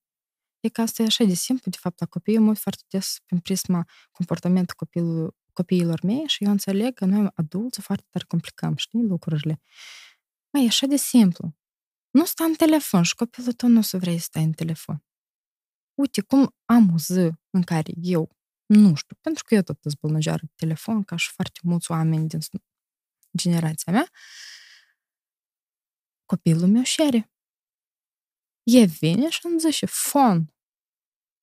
I need phone. Și gata, el îmi spune, nu trebuie telefon. Pentru că mama este în telefon. Dacă eu nu stau în telefon și nu e numai adică să mă ocup cu dânșa, ei nu o să șeră niciodată telefonul de la mine. Dacă eu cumva o să ridic tonul, următorul lucru și o să fie, eu să ridic și tonul și ei. Pentru că ei înțeleg că atunci când eu nu s-au auzit, eu încerc să rag mai tare. Nu să vorbesc mai altfel. Să mă pun jos, poate la nivelul copilului meu, ca el să mă aud mai gine, nu știu, de exemplu, da? Să mă vadă când vorbesc. Nu vorbesc de sus în jos. Dar să vorbesc la nivelul lui și să-i explic o dată, de două, de trei, să-i arăt nu știu, dacă văd că nu înțelegi verbal, arată fizic. Și iată, eu cred că e foarte valabil și cu societatea. Când tu ai să ai un comportament frumos, că, nu știu, merg pe drum. Și dacă văd că om aruncă în urnă, mi-e și rușine să arunc lângă urnă, știi? Hârtie sau ceva, nu știu, un exemplu banal. Eu tot să arunc în urnă, știi? Și... Puterea exemplului. Hmm? Puterea exemplului. Da, și multe alte exemple, nu știu, cred că putem să trebuie. Dar uh, atâta timp cât tu aștepți să schimbi cineva ceva, pentru tine nu schimbi nici niciodată. Absolut. Și eu foarte multe lucruri, apropo, am învățat de la copii, știi? Lucrurile sunt așa de simple. Tot așa de simplu, de fapt, noi nu știu de ce complicăm, dar știi de ce? Pentru că noi ne naștem liberi. E ca noi ne naștem liberi. Și eu tare sper că eu n-am să-mi privesc copiii mei de libertate prin dorința mea de a educa. Pentru că nouă rușinea ne-a fost adusă de părinți, frustrările, societatea, de, de exemplu, da, la cineva, tot de părinți. Noi ne-am născut liber, nu știu, dus la copiii n-au friși, n-au rușini, nu înțeleg de vârstă, da, că omul e mai mare. Că... Noi tot asta învățăm pe dânsul, știi? Și eu tare, tare sper că eu am să pot să fac abstracții la tot asta și să cresc copii, nu comozi, dar liberi. Pentru că comozi ei o să-mi fie ni 18 ani, de exemplu. Nu știu, poate să duc mai repede, poate mai târziu. Dar după asta, ei o să fie liberi. Și dacă eu am să-i învăț să fie comozi mie, eu o să fie comozi în continuare, în continuare pentru societate. Și o să fie, nu știu, nu cred că o să fie fericit, știi? Pentru că eu nu sunt fericit când mă gândesc la societate. Uh, și o să zic lumea, știi, la noi este, deși eu să știi că nu prea am chestiile astea, dar uh, am avut mereu părinți, bunii, care știi, m-au învățat că și zice lumea, și zic lumea că trebuie să trăiesc asta. Da, da, e ca o tradiție, de știi? Ca o, la noi asta e tradiție, să trăiești pentru ochii lumii. Și eu nu vreau copiii mei să trăiască așa. Eu vreau ca copiii mei să învețe deși vor, vopsească părul cum vor, să vrei tatuaj, să-și facă tatuaj, să vrei piercing-uri, să-și facă piercing-uri, că vreau piercing și cineva ne-a spus că ei cum am de copii cu piercing și vreau copilul meu că da, să aibă mamă sau tata de doi, trei copii și dacă să vrei piercing și să-și cumperi motocicletă, să ducă să-și cumperi motocicletă și să-și facă piercing vrei să-și facă tatuaje, să nu aibă frustrări, să vrei să-și fac, nu știu, să-și aleagă o profesie care, nu știu, nu e rentabilă financiar sau poate mediochetă profesie și să nu aibă frustrări, să facă și vor să trăiască în caif, să prinească foarte mult plăcere la viață. Iată, noi, eu mă uit chiar la mine și la soțul meu, noi avem așa idee că casă, masă, știi? Um, Sens vieți, asta e. Da. Să ai și mânca și Noi aveam mare la jumătate de oră și munte la jumătate de oră. Tu știi și de rar noi ne ducem acolo. Tu nu ai idee și de rar noi ne ducem acolo. Da. Eu trăiesc la 10 minute de Veneția. Ea ne întreabă în câte muzee am fost acolo. Da, acolo sunt muzee multe. Eu în șapte ani puteam să le văd pe toate. Dar eu n-am văzut, nu știu, nici 10% din ele. Mie ne se pare asta foarte prostesc. Cum să-i rosești atâta timp și să nu vezi atâtea lucruri frumoase care există în prejurul tău. Să te duci la mare, la munte. Eu am un loc preferat în munte în care mă duc în toată ziua. Nu știu de ce nu fac asta. Măcar o dată în lună, de exemplu, știi? Pentru că te încarci. Când faci lucruri care îți plac, te încarci. Am pădure care îmi place, așa de tare îmi place să mă plimb în pădure și așa de rar mă duc să mă plimb în pădure. Nu știu de ce noi nu facem lucruri care ne aduc plăcere, dar facem lucruri care trebuie. Că nu, și nu înțeleg cine o zis că trebuie, că eu nu știu cine o zis că trebuie. Dar noi cu trebul, cu trebul ăsta așa de tare ne obișnuim că eu mă prind la ideea că câteodată nu am ceva anume să fac, mm-hmm. nu am multe lucruri de făcut, dar creierul meu crede că eu trebuie ceva să fac. Și îmblă agitat, așa, îmblă bludnică, eu nu știu, eu ceva trebuie să fac, dar eu rațional înțeleg că eu Gata, dorm, nu pot să mă dorm. Dar nu, eu ceva trebuie să fac. Pentru că m-am obișnuit într-un ritm nebun, că tot spunem despre... Da. Mm-hmm. Uh, noi putem să vorbim despre acea depresie care a avut-o post-natal? Eu și dacă știu. are treabă cu faptul că ai devenit mamă sau are treabă cu faptul că ești un adult autist? Eu cred că e o combinație, știi? Ok. Uh, hai să începem că eu am devenit mamă la 21 de ani. Eu nu știu dacă am fost pregătită. Eu cumva credem că îmi doresc asta, dar eu nu am fost pregătită. Dar am fost într-atât de nepregătită încât eu nu știam copilul mănâncă noaptea, știi? E ca așa de nepregătită am fost. Mine chestiile să mă învățat la spital. Și eu am învățat să fiu mamă uh, cu timpul. Primul copil a fost destul de problematic pentru că am avut probleme cu somnul, neodihnă, lipsă de ajutor, deși au fost sora mea care m-a ajutat și tare nerușinată dacă aș spune că n-am avut ajutor.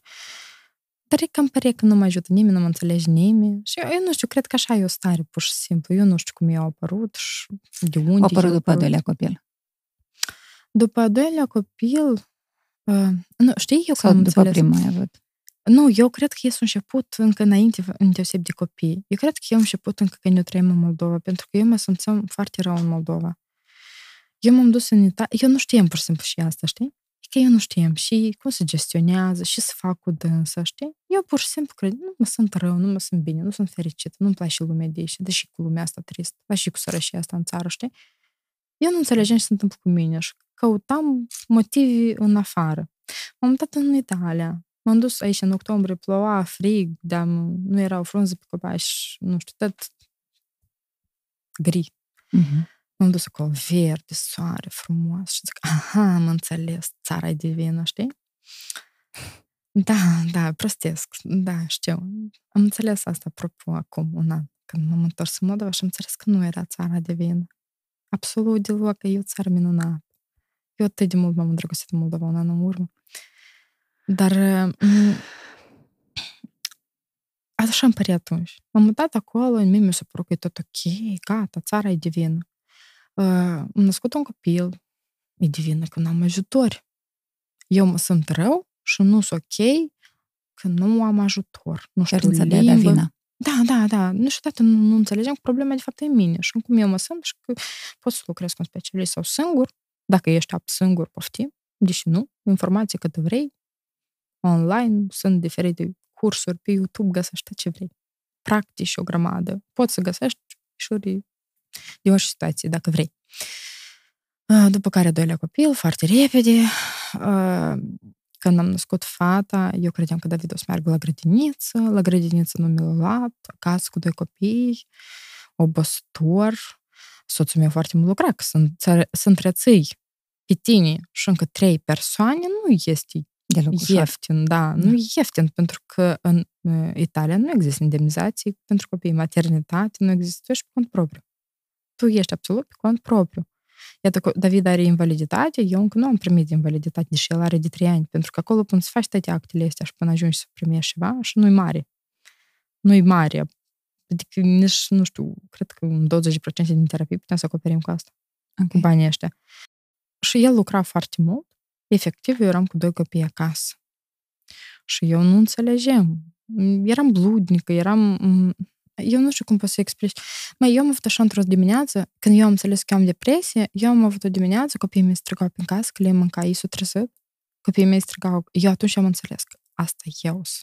Problema e în mine, nu e în lumea care mă înconjoară. Copiii mei plângeau că vor să mănânce și eu timp de oră n-am putut să mă scol din pat.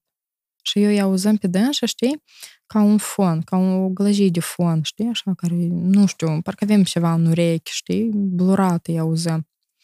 Și eu atunci am înțeles că asta este depresie, pentru că eu deja început să-mi citesc, știi? Și apropo, iată, interesul ăsta care față de ce și se întâmplă cu copilul meu, cum pot să-l ajut, alergatul ăsta prin la, la terapie, grădiniță, pe mine m-a ținut ocupată și eu un pic am sărit de aici.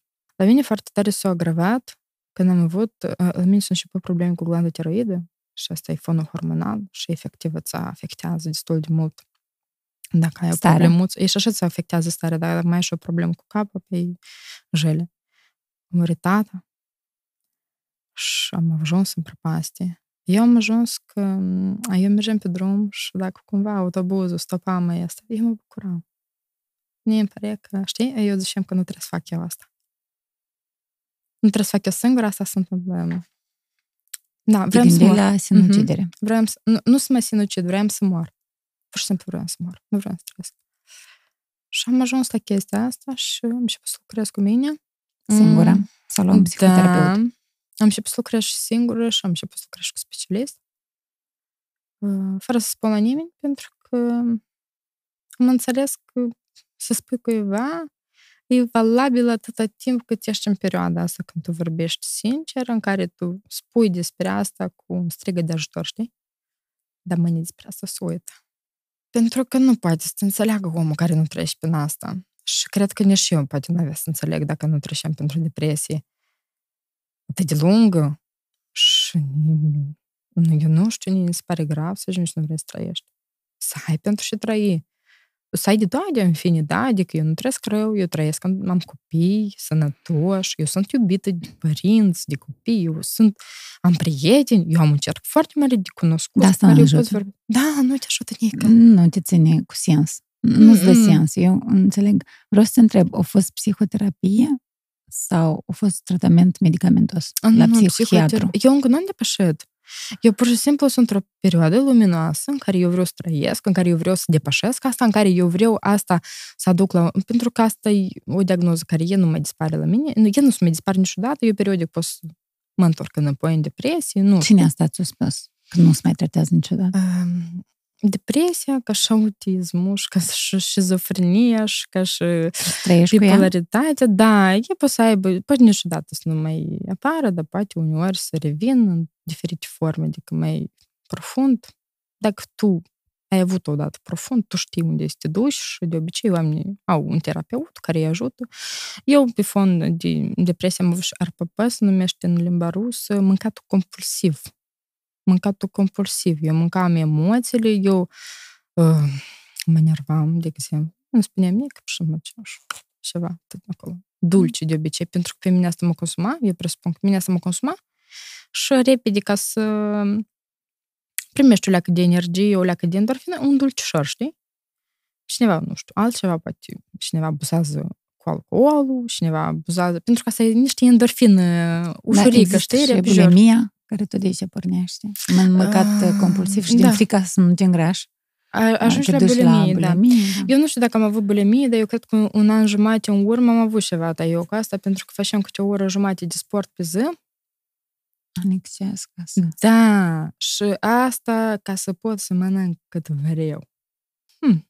Asta și ne-a provocat, apropo, cred că problemele hormonale cu glanda tiroid. Așa ne-a spus endocrinologul la care am fost, pentru că a spus că nu e normal să extenuezi organismul, pentru că tu când îți bagi joc de dânsul, el resetează și nu se resetează mereu corect, pentru că tu îi faci niște disfuncții acolo, știi? Îi îmble la năstroi și el se resetează după necesități. E un mediu stresant, el lucrează în stres, stresant, da? Adică și să faci o disfuncție hormonală, dar hormonii foarte mult afectează starea emoțională.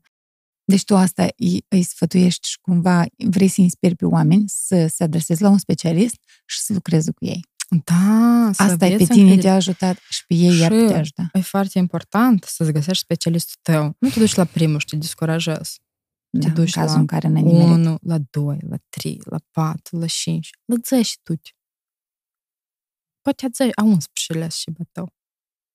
Du-te la 11 mai este aspectul financiar în cazul psihoterapeutului și uh, orilor de ah, psihoterapie. Ah, Noi știm okay. foarte bine că ele sunt foarte scumpe. Um, dar se poate lucra singur măcar. Ca tu da. să înțelegi și te deranjează. Da. Deși tu suferi atâta, deși tu ai anxietate, deși friși, uh, nu, deși care frică nu poți scăpa? Cumva Măi, auto, auto de obicei, uh, foarte multe practici uh, legate de ieșitul din depresie sunt legate de a face ceva și ți aduce satisfacție, știi? Pentru că când te aprinzi în ceva ta, ți apare gustul ăsta de viață, de să și activ, și social, să fii implicat, știi? Okay. Și e ca așa treptat, treptat. Și primul lucru și acolo te întreabă, nu știu, asta a fost experiența mea, ok? Păi Chiar ar fi foarte fain să, să menționăm eu și la mamele cu care eu le ghidez pe Instagram, pentru că uh, eu pe Instagram acum vorbesc puțin despre autism, dar în privat eu am câteva mămiși, familii pe care nu știu dacă le ghidez, le ajut, da? Și eu mereu spun, eu nu sunt specialist. Eu îți spun și știu, dar tu mai documentează-te. Tu mai caută, tu mai du-te la cineva. Și eu mă duc la 2-3 specialiști. Niciodată nu mă duc la doar un specialist. Pentru că am pățit-o. Plus două voci sunt mai convingătoare decât o voce, știi? Sunt mai tare, așa, mai ghin să aud. Da. Și primul lucru și îți spune să faci psihoterapeutul și îți place să faci. Ca și îți aduci ți plăcere. Nu știu. Vrei să, să dormi. Da, să, să dormi. Și dormi. Du-te și dormi. adi, găsește timpul ăsta, lasă tot și du-te și dormi. Nu știu, îți place, de exemplu, să pictezi, n-ai pictat de nu știu câți ani, da? Că n-ai avut când. Leapă de tot. Du-te și-ți cumpără uh, șavaletul, du-te și-ți cumpără pânză, uh, cumpără-ți acolo și vrei vopsel, și vrei coaș și desean. Desean, prostii desean. Și vrei tu desean. Dacă ți-e cam blatul sau cu pensul să duc și fă asta.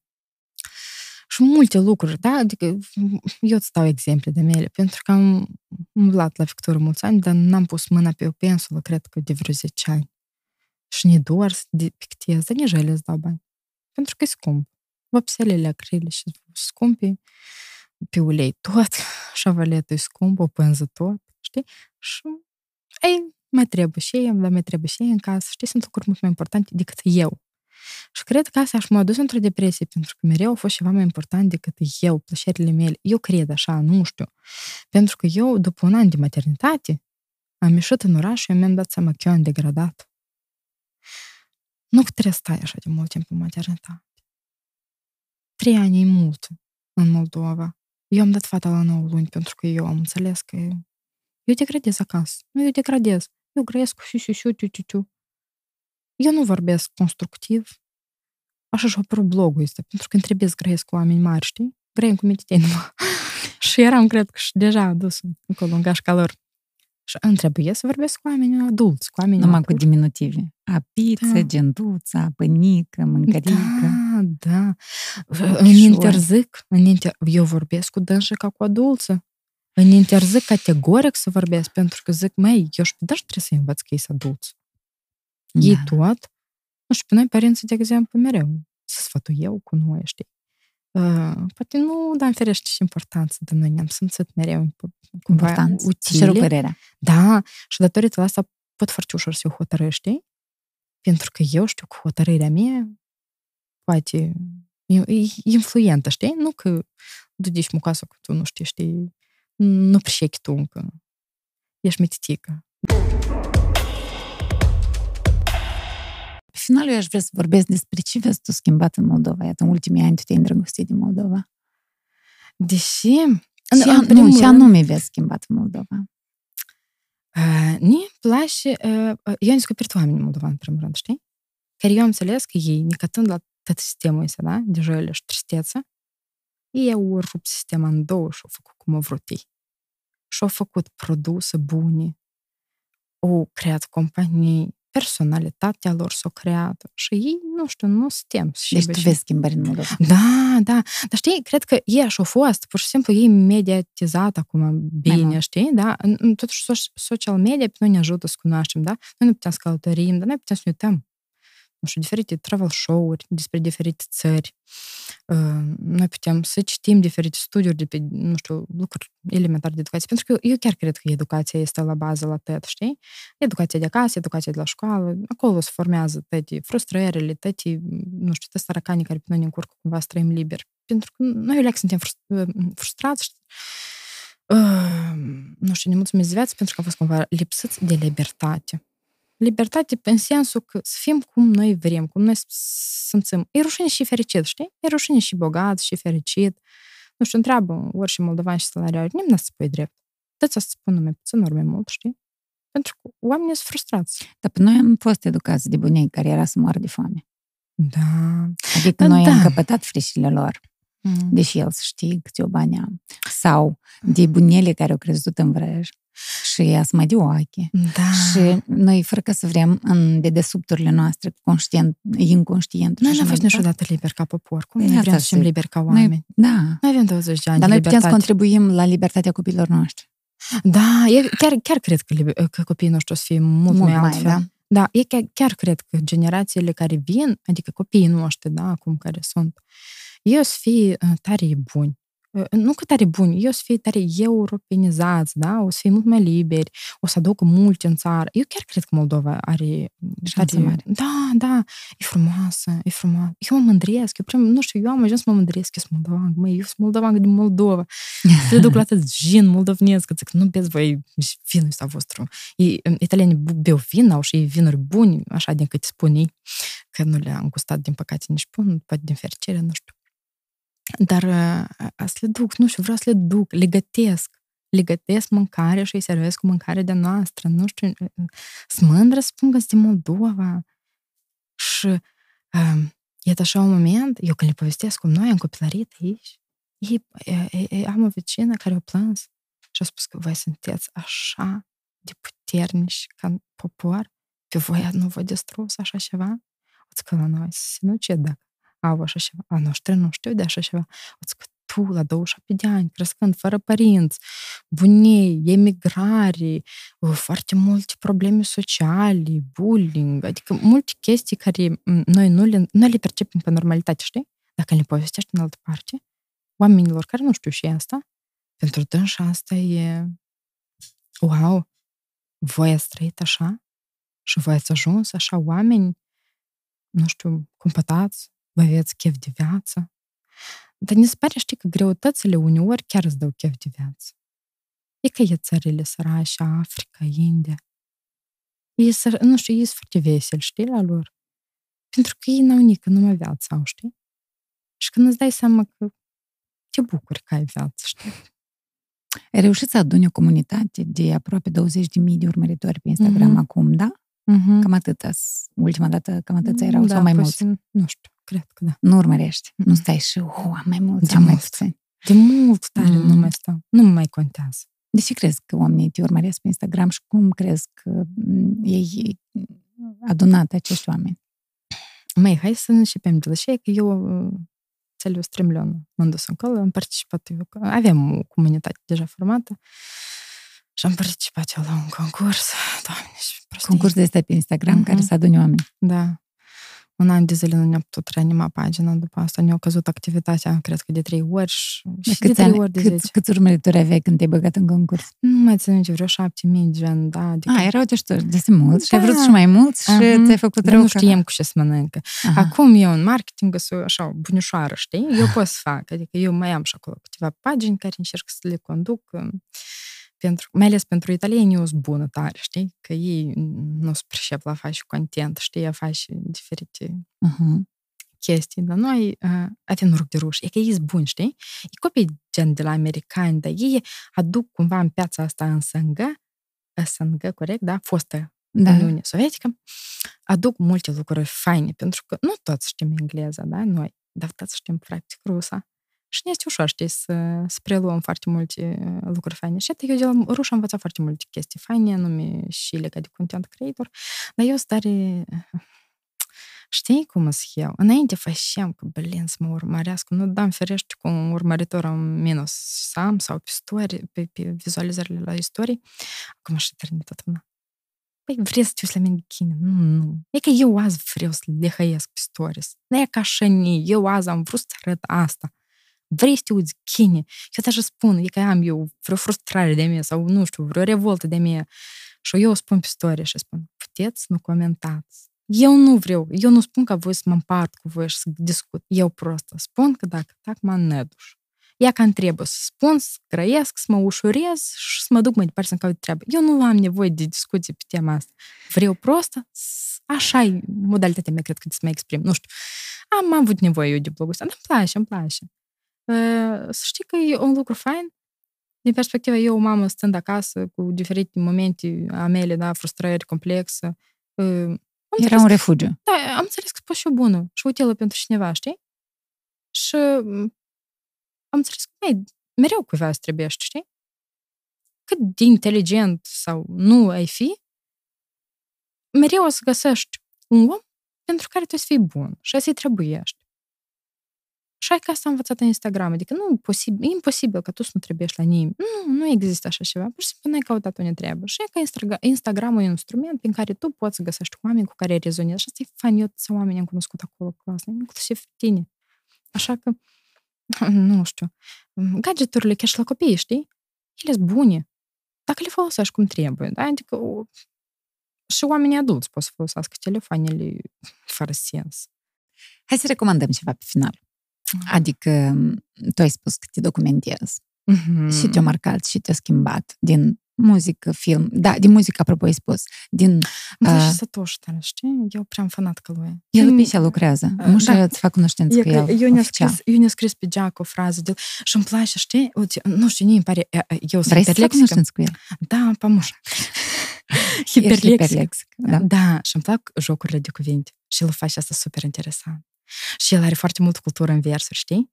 Și eu prea, eu când ascult cu un vers, wow, cum așa ți-a venit în cap băietul? Tu, moldovan, de eu, așa tinerel. Cum tu ți-a venit așa în cap? Asta e genial.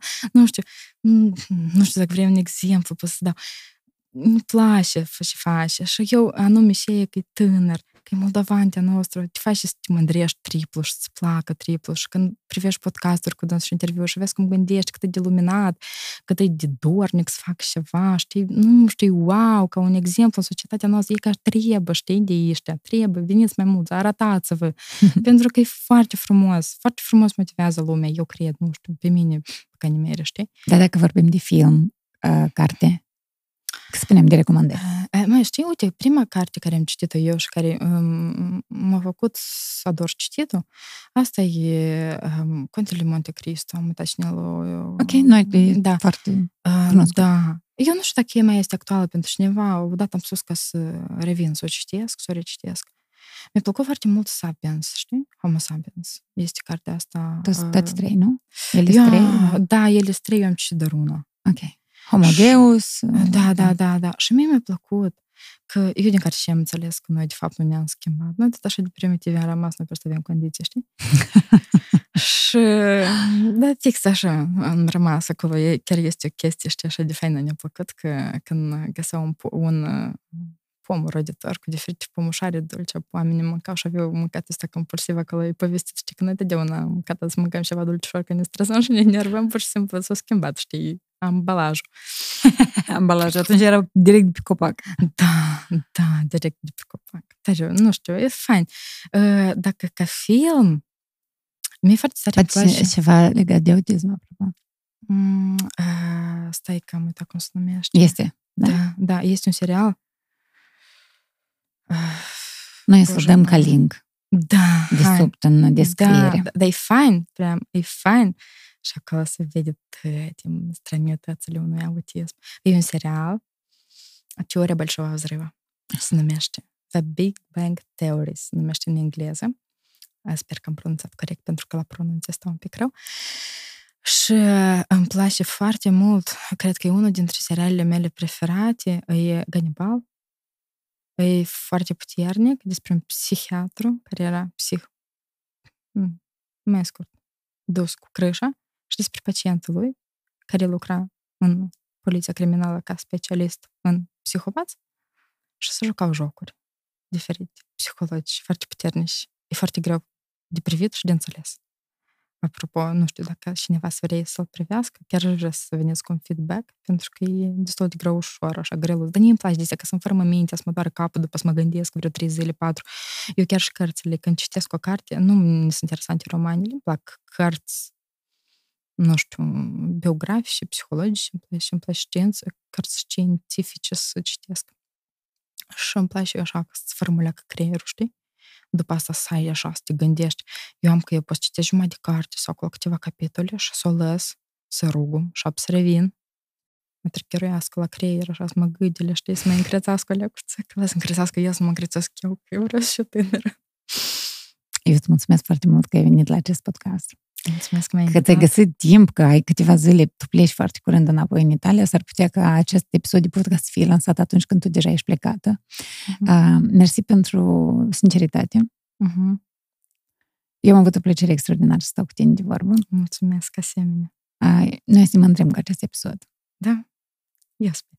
Am un cadou final pentru tine de la partenerii noștri, poate da, le duci la italieni. Eu am să duc. Eu am să duc la, la Castel Mimi un orare neagră roze.